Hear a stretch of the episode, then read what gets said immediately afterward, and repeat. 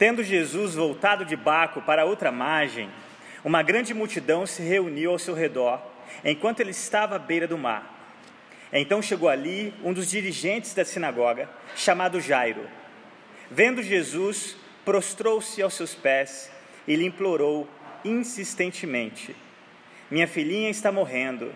Vem, por favor, e impõe as mãos sobre ela, para que ela seja curada e que viva. Jesus foi com ele. Uma grande multidão o seguia e o comprimia. E estava ali certa mulher que havia 12 anos vinha sofrendo de hemorragia.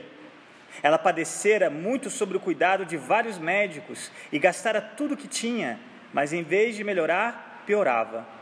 Quando ouviu falar de Jesus, chegou por trás dele, no meio da multidão, e tocou em seu manto, porque pensava: se eu tão somente tocar em seu manto, ficarei curada. Imediatamente cessou sua hemorragia, e ela sentiu em seu corpo que estava livre do seu sofrimento.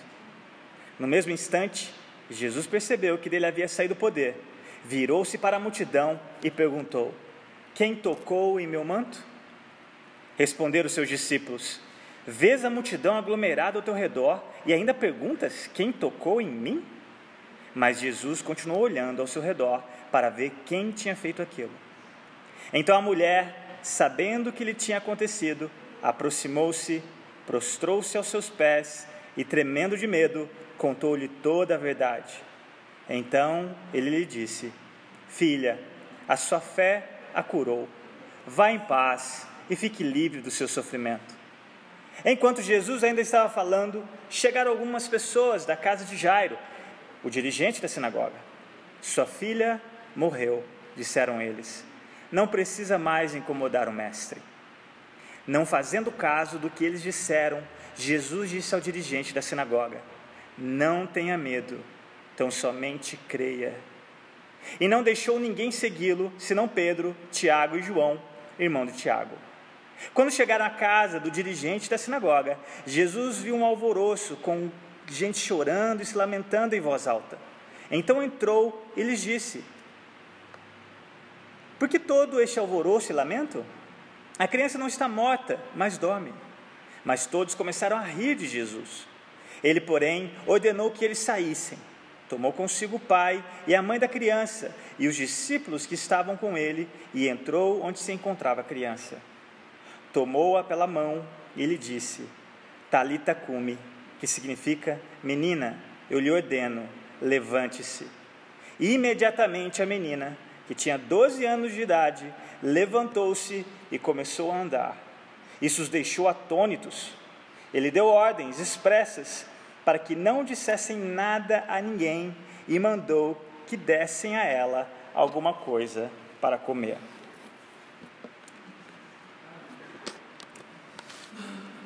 Meus irmãos, a história dessas duas conversas de Jesus com os personagens principais desse relato que acabei de ler faz parte de um enredo. Nós temos que ver esse relato dessas duas pessoas dentro de um enredo que intencionalmente Marcos colocou dessa maneira organizada ao escrever esse evangelho. Se você fizer uma leitura atenta do capítulo 4 até o final desse capítulo 5, Marcos vai destacar o poder de Jesus como filho de Deus em diferentes esferas.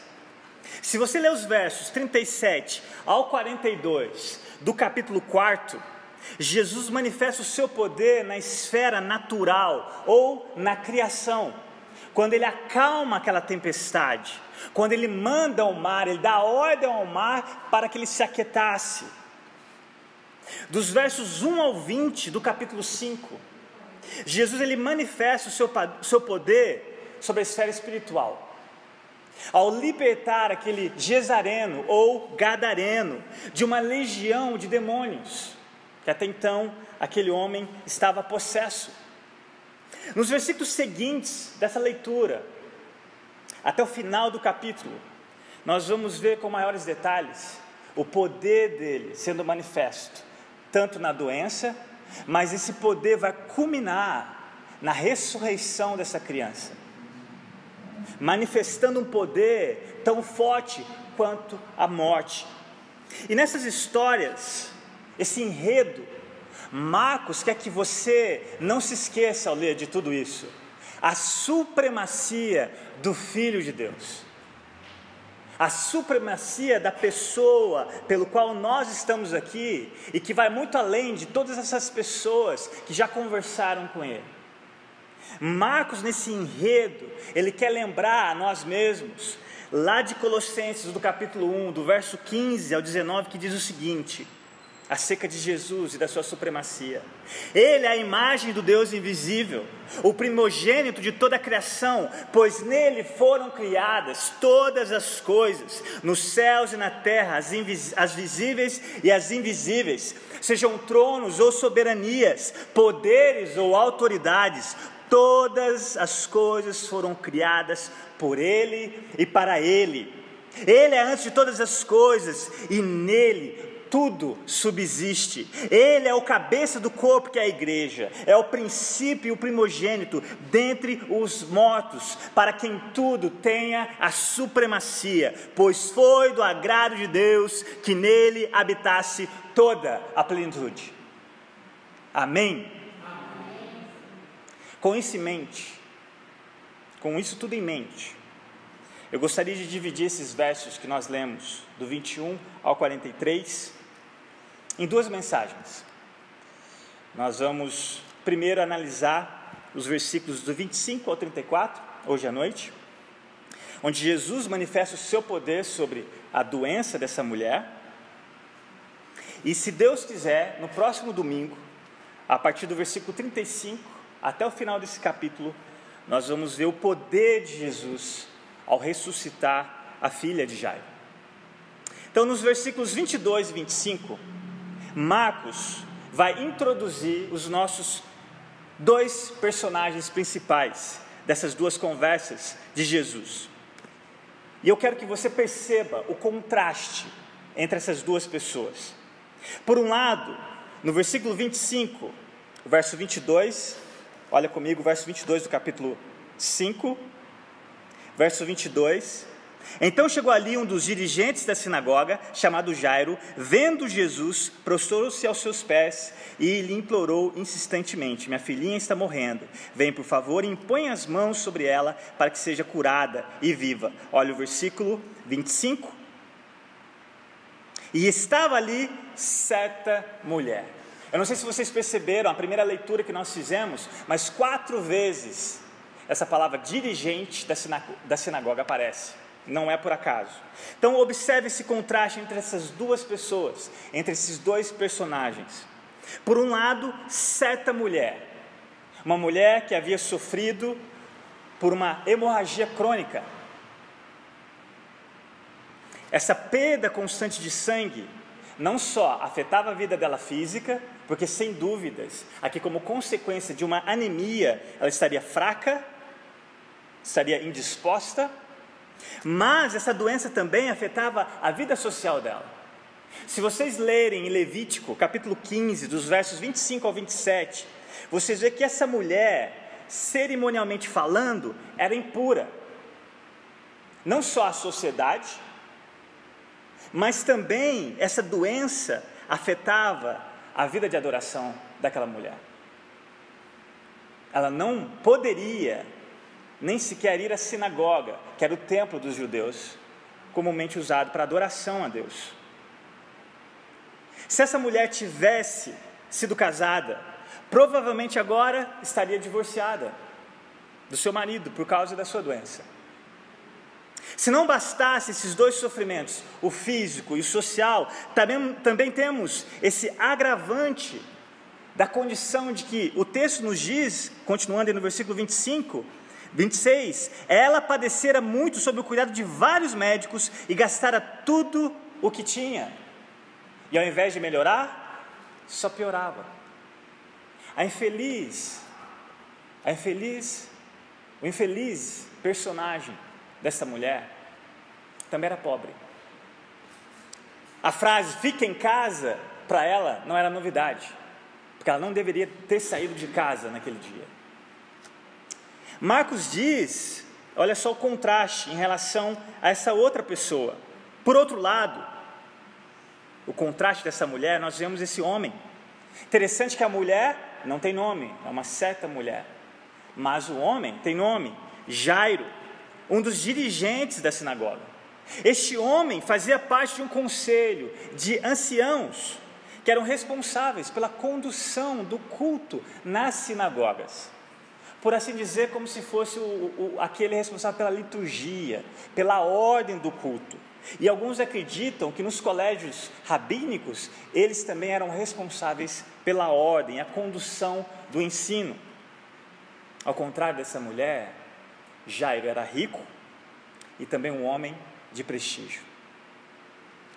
Mas, olha que interessante, apesar deste contraste, assim como aquela mulher, ele também passava por uma necessidade tão grande quanto ela. O verso 23, nós somos informados que aquele homem tinha uma filha. Lucas, numa passagem paralela, no capítulo 8, ele vai dizer que era a única filha que Jairo tinha. E observem o detalhe no verso 42: quantos anos ela tinha? Doze anos. Quantos anos essa mulher padecia com essa hemorragia crônica? Doze anos. Nada disso é mera coincidência.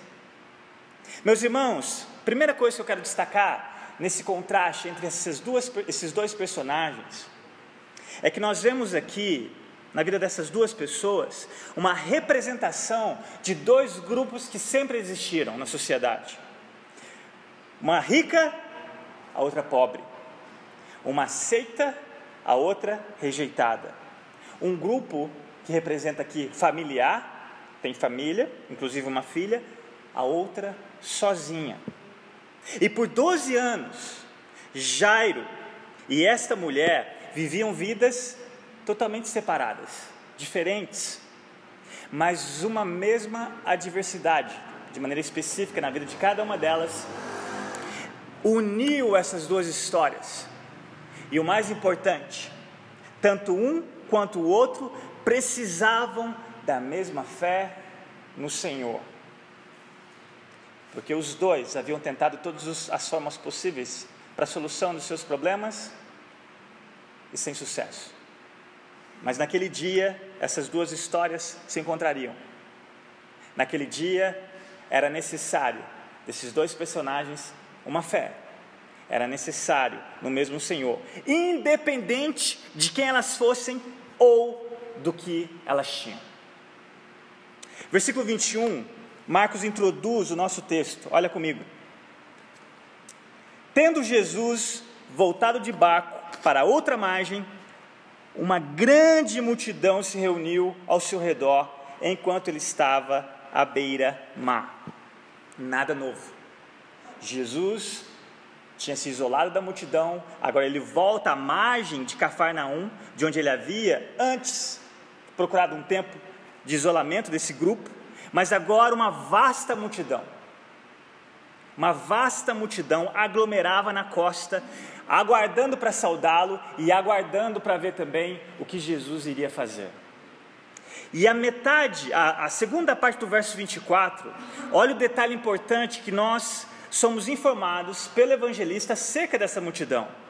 A segunda parte do verso 24 diz o seguinte: Jesus, depois de atender o pedido daquele dirigente da sinagoga, ele está a caminho da casa de Jairo para fazer o quê? Não sei se vocês perceberam também, acerca de toque, para que Jesus impusesse as suas mãos sobre ela e assim ela fosse curada. E nesse caminho, olha o que a, a segunda parte do verso 24 nos diz: grande multidão não só o seguia, como também o comprimia é para nós termos uma ideia do tamanho dessa multidão. E é no meio dessa multidão barulhenta, entre cotoveladas e quase sem espaço para respirar, que a segunda história se desenrola. Olha comigo o versículo 27 ao 29. Quando ouviu falar de Jesus, aqui Marcos já está direcionando a certa mulher, quando ouviu falar de Jesus, chegou por trás dele, no meio da multidão, e tocou em seu manto, porque pensava: Se eu tão somente tocar em seu manto, ficarei curada. Imediatamente cessou sua hemorragia e ela sentiu em seu corpo que estava livre do seu sofrimento. Só guardem esse detalhe, a mesma palavra imediatamente foi usada na ressurreição da filha de Lázaro. Meus irmãos, esta pobre mulher fez o possível para escapar dos holofotes ou da atenção de alguém, porque nós já entendemos, já sabemos que ela não deveria ter saído de casa. Mas ela também, como tantos da sua época, acreditava numa superstição de que qualquer pessoa que tocasse num homem piedoso, ou até mesmo a sombra de um homem piedoso, poderia curá-la. Então, quando Jesus passa, ela momentaneamente fecha sua frágil mão em uma orla, em uma borda da sua capa, pensando exatamente que aquela atitude poderia livrá-la daqueles longos 12 anos de sofrimento. E o texto nos diz que no mesmo instante, ou imediatamente, que ela faz aquilo, ela sentiu a cura percorrer todo o seu corpo. Ela estava totalmente curada. Sem uma palavra sequer de Jesus, o poder de Jesus a curou completamente no anonimato daquela multidão. O mesmo poder que havia acalmado uma tempestade, o mesmo poder que havia restaurado o juízo e libertado aquele Gesareno, daquela legião de demônios, agora curou a doença, uma doença de longa data. Naquele momento do percurso da, da casa de Jairo, foi interrompido. Imaginem comigo a cena. De repente Jesus para. E todo mundo está esperando Jesus dizer alguma coisa. E ele começa a procurar na multidão. A multidão também para com ele.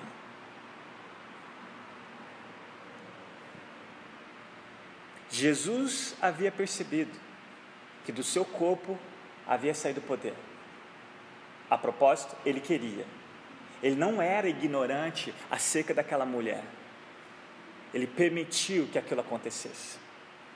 Mas, se ele sabia daquela mulher, como que nós explicamos a pergunta dele do versículo 30? Vamos ler o versículo 30? No mesmo instante, ou seja, no instante em que ela foi curada, que Jesus percebeu aquele toque, no mesmo instante, Jesus percebeu que dele havia saído poder, virou-se para a multidão e perguntou: Quem tocou em meu manto. Interessante que com certeza não foi um puxão, foi um toque frágil, mas ele sabia que não era só no manto, porque no manto não havia poder. E ele pergunta: quem tocou no meu manto? Para entendermos melhor a intenção de Jesus na sua pergunta, é importante você trazer à sua memória que o fato de tocar em Jesus e ser curado não é algo novo aqui.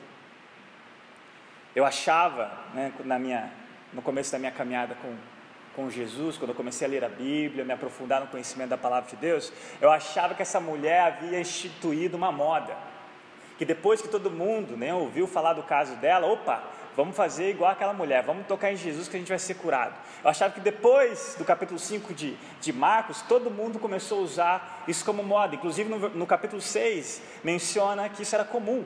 Só que capítulo 6 vem depois do capítulo 5, certo? Depois do que aconteceu. Mas se você olhar no capítulo 3 de Marcos, no versículo 9 e 10, isso não era algo inédito. Era comum. E eu vou ler o capítulo 3 de Marcos, versículo 9 e 10, e o capítulo 6, versículo 56 também. Diz assim: Por causa da multidão, ele disse aos discípulos que lhe preparasse um pequeno barco para evitar que o comprimissem. De novo, olha o tamanho das multidões. E o que, que levava as pessoas a fazerem? Pois ele havia curado a muitos, de modo que os que sofriam de doenças ficavam se empurrando para conseguir tocar nele. Então essa mulher não está fazendo nada de novo. Já faziam antes dela. Com isso em mente, você vai entender por que, que Jesus não quer deixar passar esse toque despercebido. Algo que só ele sabia, algo que só essa mulher sabia, mas ele quer que todos saibam, não só a multidão, mas nós vamos ver na semana que vem que é para o próprio Jairo, para os seus discípulos e para você e eu. O porquê que era importante que essa mulher se manifestasse a público, trouxesse a público aquele milagre. Imagine o coração daquela mulher quando Jesus para e pergunta. Ao mesmo tempo, a alegria dela de ter sido curada, mas também o medo dela de que todos iriam descobrir que ela estava ali. Ela não deveria estar ali, muito menos tocar em qualquer pessoa. No versículo 27 de Levítico, capítulo 15, vai dizer que qualquer pessoa nessa condição que tocar em algo ou em alguém, faz com que aquilo que ela tocasse se tornasse impuro tanto quanto ela. Quem dera ainda tocar em Jesus. Imagina o medo dela. Quando Jesus para com a multidão, pergunta, e para piorar, o texto nos diz, no versículo 31, a gente vai ver aqui a insensibilidade dos discípulos à pergunta de Jesus, mas mesmo a essa insensibilidade deles, ele continua olhando ao redor e perguntando. Olha o verso 31 e o 32. Responderam os seus discípulos: Vês a multidão aglomerada ao teu redor, e ainda perguntas: Quem tocou em mim? Eles estão repreendendo Jesus com essa pergunta fazendo uma pergunta da pergunta de Jesus. Eles estão repreendendo Jesus. Fala, Jesus, acorda, olha ao seu redor a multidão. A gente está comprimido aqui, mal respira. Só que vem dizer quem tocou no Senhor. Lucas vai dizer que Pedro disse isso. Jesus está dizendo aqui acerca de um outro toque. Jesus quer ensinar a multidão, a Jairo, a Pedro e a você e eu, que existe um outro toque, que não é num aglomerado que ele acontece, ou talvez no distanciamento social que ele não acontece. Verso 32, Jesus ignora a repreensão de Pedro, insensível, porque se Jesus perguntou e queria saber, sem dúvidas, era digno de atenção. Mas Jesus ignora a insensibilidade, ignora a repreensão dos seus discípulos, e olha o que o texto diz no versículo 32: Mas Jesus continuou olhando ao seu redor para ver quem tinha feito aquilo. Uma das passagens que eu mais amo das Escrituras, eu acho que eu repito isso toda vez, né? eu sempre tenho uma passagem que eu mais gosto. Mas uma das passagens que eu mais amo das Escrituras é quando Pedro nega Jesus pela terceira vez, e só Lucas registra um detalhe. Quando ele nega a terceira vez, o galo canta, traz à memória o que Jesus havia dito que ele iria fazer, mas Lucas nos diz que Jesus olha para Pedro. Eu acredito que não é um olhar de condenação, mas um olhar amoroso que disse assim: Viu, Pedro, eu te conheço melhor do que você mesmo. Eu acredito que Jesus agora está dando aquele olhar para aquela mulher. E ele não está apontando, eu sei que é você, ou de repente brilhou um holofote em cima dela. Eu não sei se você já passou em alguma sensação ou uma situação que você queria abrir o buraco e entrar dentro. Eu acredito que esse era o momento que essa mulher queria abrir um buraco e entrar dentro. Porque eu imagino Jesus olhando naquela multidão e ele vendo aquela pessoa específica. Ele olhando para ela, esperando que ela tivesse a coragem de vir até ele e fazer o que nós vemos, o que ela vai fazer. Meus irmãos, Cristo, Jesus Cristo, estava chamando aquela mulher para ficar não apenas diante dele por ele mesmo, mas ele queria que ela ficasse diante da multidão em benefício dela.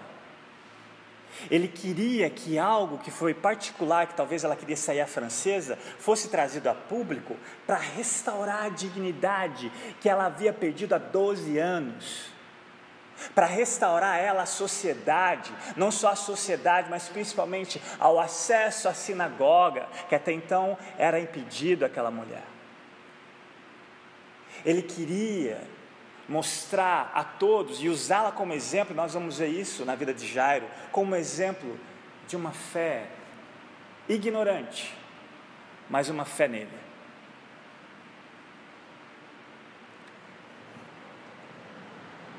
Versículo 33, depois de Jesus perguntando, procurando, olha o versículo 33. Então a mulher, sabendo o que lhe tinha acontecido, aproximou-se, prostrou-se aos seus pés e, tremendo de medo, contou-lhe toda a verdade. Assim como Jairo prostra, se humilha e pede, aquela prostra, se humilha e confessa. Contou toda a verdade, ou seja, quem ela era, o que ela buscou em Jesus e o que ela havia recebido. Em outras palavras, ela traz aqui uma confissão, ela traz à luz algo que era necessário, não só acerca da sua doença, mas ao trazer a sua vergonha diante de Jesus, ele iria restaurá-la diante daquela multidão. Mas, o mais importante, que Jesus queria que essa mulher voltasse para casa, e o que ele queria que ela voltasse para casa sem o que nós vamos ler aqui, os versículos seguintes, é isso mais importante que ela precisava ouvir.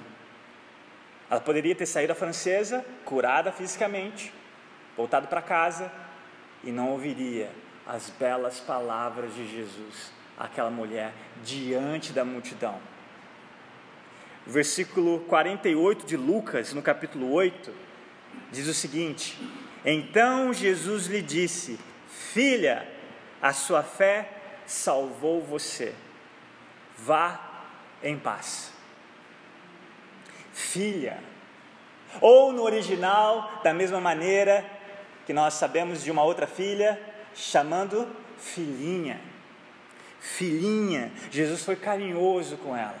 A propósito, é o único registro que você vai encontrar nos evangelhos de Jesus chamando alguém de filha. Filha, sua fé te curou, ou sua fé te salvou. Não o seu toque, não a sua superstição, mas sua fé. Mais uma vez, Jesus, ao chamar aquela mulher, ao expor aquela mulher diante da multidão, ele não só queria restaurar a dignidade dela, não só queria livrá-la, que isso já aconteceu em primeiro lugar, né, livrá-la daquela enfermidade, do seu sofrimento, mas infinitamente mais, ele queria dar algo a ela que ela jamais imaginou ou pensou que receberia. O que é, meus irmãos? A salvação. Esse é o maior milagre. Este é o principal milagre. Este, se tivesse uma lista de milagres favoritos, seria o milagre favorito de Jesus: salvação. Meus irmãos, a fé daquela mulher, caminhando para a conclusão, eu quero destacar algumas coisas acerca da fé daquela mulher. Primeiro, a fé daquela mulher era ignorante. Uma fé ignorante. O versículo 5, 25, desculpa, nos diz que estava ali certa mulher que havia 12 anos vinha sofrendo de hemorragia. Ela padecera muito tempo, é, padecera muitos padecera muito sob o cuidado de vários médicos e gastara tudo que tinha, mas em vez de melhorar, piorava. Verso 27. Quando ouviu falar de Jesus, com certeza ela não tinha metade do conhecimento que você tem ou eu tenho acerca de Jesus. Mas mesmo assim, era uma fé que Jesus honrou diante daquela multidão. Uma fé ignorante. Ela buscava um Jesus essencialmente pela cura física, baseado naquilo que ela havia ouvido até então acerca dele. E ela pensava, e aqui a gente vê um outro ponto da fé daquela mulher, uma fé supersticiosa ela acreditava simplesmente se tocasse na orla ou na ponta do manto de Jesus. Ela jamais imaginaria que Jesus ia saber daquele toque. Ela jamais teria conhecimento que Jesus era onisciente. Sua fé ela era ignorante, uma fé supersticiosa, mas como eu disse, Jesus honrou. Era uma fé real. Uma fé que Jesus honra mesmo que imperfeita. Mas não para por aí, não para por aí. Mas antes de destacar mais duas, duas, dois pontos acerca da fé dessa mulher, eu queria aplicar para nós, no mesmo aspecto. A fé inicial, meus irmãos, muitas vezes ela é desinformada, ela é ignorante. E talvez, e muitas vezes, dependendo do contexto que você vive, de que cultura você pertence, ela é até mesmo supersticiosa, misturada sobre erros, confusões acerca das Escrituras, acerca da encarnação, acerca da trindade, expiação, graça, obras e até mesmo acerca da pessoa de Jesus. Você não precisa necessariamente ter uma fé clara de tudo isso para ser salvo. Guarde bem isso. Uma fé que agrade a, a, Deus a ponto dele salvar você e eu, não é necessariamente uma fé teológica, não é necessariamente uma fé robusta, madura. E é por isso que nós cremos que até uma criança pode vir a Cristo. É por isso que nós cremos na instrução dos nossos filhos o quanto mais cedo possível. Num ambiente de culto público ou especialmente nos seus lares. É por isso que Deus frequentemente salva aqueles que não conhecem propriamente nenhuma teologia.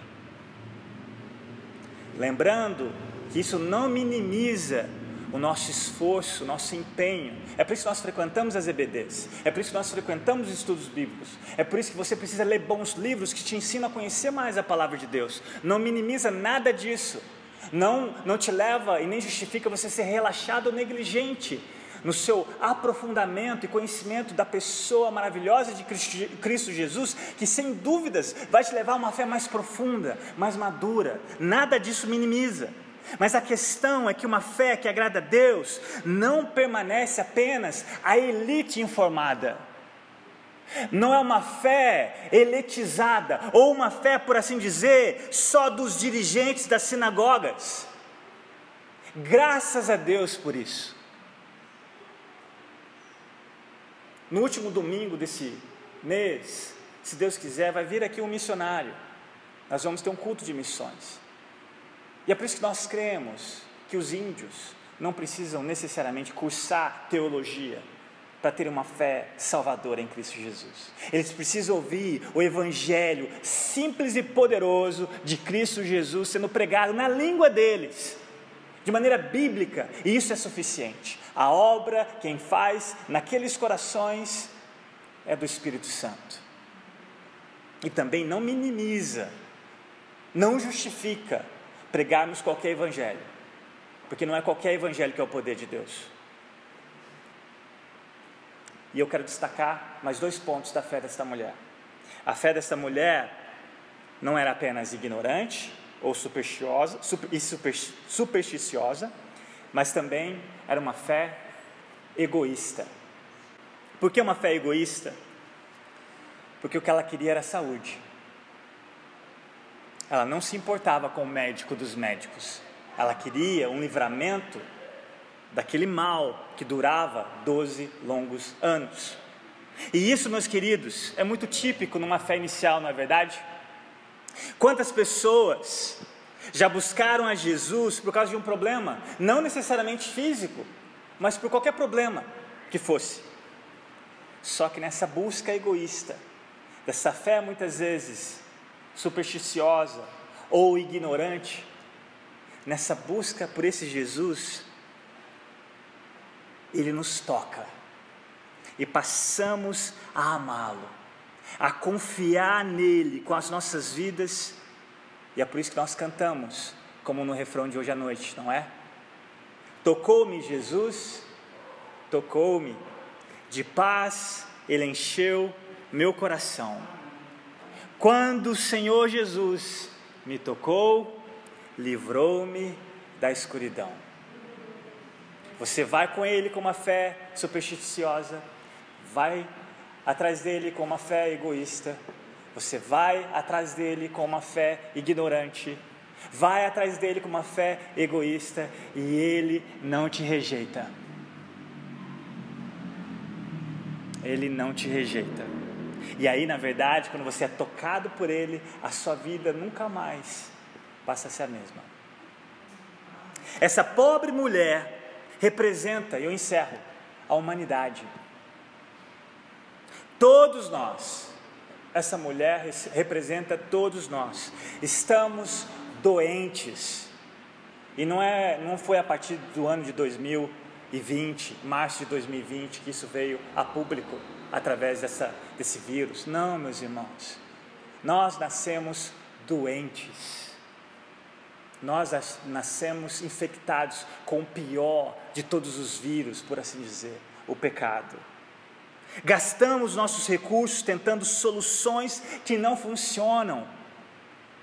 Sejam recursos médicos, sejam recursos até mesmo religiosos, sejam recursos supersticiosos. E aí, finalmente, somos achados pelo Cristo. Somos encontrados pelo Cristo.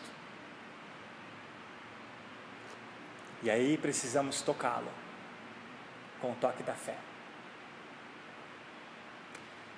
Eu encerro dizendo que você não tem que temer se a sua fé é uma fé ignorante. Você não tem que temer se a sua fé é uma fé supersticiosa. Você não tem que temer se a sua fé é uma fé egoísta. Mas tema se Deus, pela sua graça, tem permitido que você conheça esse Jesus, tema, caso você não o toque. A pergunta não é se você já tocou em Jesus. A pergunta é se você já foi tocado por Ele. Vamos orar? Pai, nós te agradecemos pela tua palavra, te agradecemos pela maneira com que o teu filho nos ensina. Te louvamos por mais essa conversa de Jesus com essa mulher. Te agradecemos pelas palavras que Jesus disse a ela e que hoje ainda surte efeito nos nossos dias.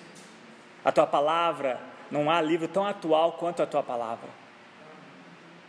Pai, nós ainda temos esses dois contrastes na nossa sociedade, uma sociedade rica, elitizada, uma sociedade pobre, rejeitada, mas tanto uma quanto a outra necessita do mesmo Salvador. Não importa quem sejamos ou o que nós temos, necessitamos de um Salvador. Não importa se nós temos um nome ou não, não importa se somos ricos ou pobres, não importa a cultura que pertencemos ou a língua que falamos, é necessário um Salvador. Pai, nós te agradecemos porque esse Salvador não rejeita quem quer que seja. Não importa se a nossa fé é egoísta, ou se é supersticiosa, ou se é uma fé ignorante, Ele não rejeita. Ele não rejeita. E Ele continua salvando.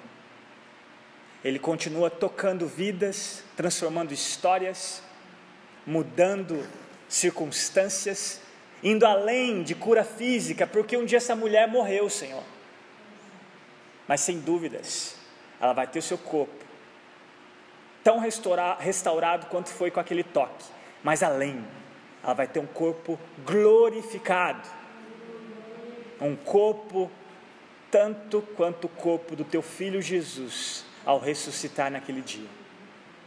Essa sim é uma cura que ela jamais imaginou ao tocar em Jesus, especialmente ao ouvir as palavras que Jesus disse àquela mulher. Pai, nós te agradecemos mais uma vez pelo poder do teu filho Jesus. Oramos que realmente sejamos um povo marcados pelo toque dele. Que sejamos um povo que de fato as pessoas possam notar e perceber que as nossas histórias foram transformadas, porque um dia de fato fomos encontrados pelo teu filho. E é no nome dele que nós oramos e pedimos que o Senhor continue fazendo com que através dessa palavra muitos possam ser tocados pelo poder do Teu Espírito Santo, Pai. É em Cristo Jesus que nós oramos. Amém.